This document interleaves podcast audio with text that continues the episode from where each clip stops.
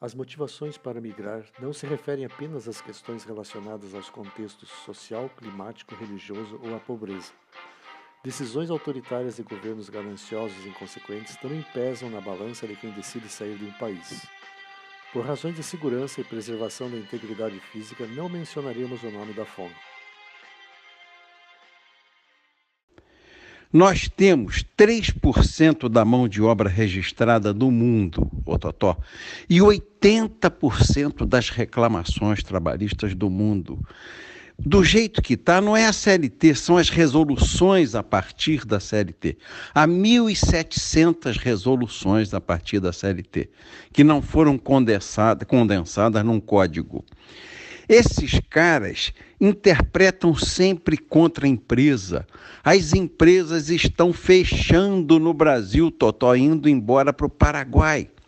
Eu tenho um amigo que ontem esteve comigo aqui à tarde em casa. Tem uma empresa no Rio, uma empresa de, de, de, ventilador, ferro elétrico, tem 200 empregados, vai embora, porque ele não resiste mais à perseguição tanto da Justiça do Trabalho como da auditor do trabalho, promotor do trabalho. Tudo que ele pactua com relação à carga de horário, férias, os caras é, jogam no chão. Ele não tem nenhuma segurança jurídica é, da construção dos contratos de trabalho dele, rapaz. Se o extintor está dois metros, não está um metro e meio, pau canta, é multa violenta. Ele faz acordo, demite o empregado ruim, paga no sindicato, carimba a guia de rescisão do contrato, o cara vai na justiça e leva tudo de novo. Então, é uma fortuna o que as pessoas estão pagando e não resistem.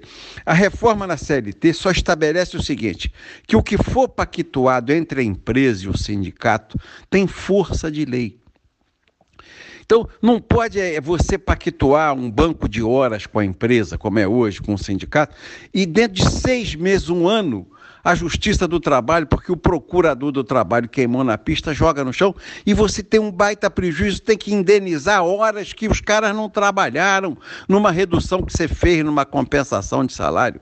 Quando não respeitada, até mesmo a vontade do cidadão pode servir de argumento para o desejo de abandonar a própria terra natal.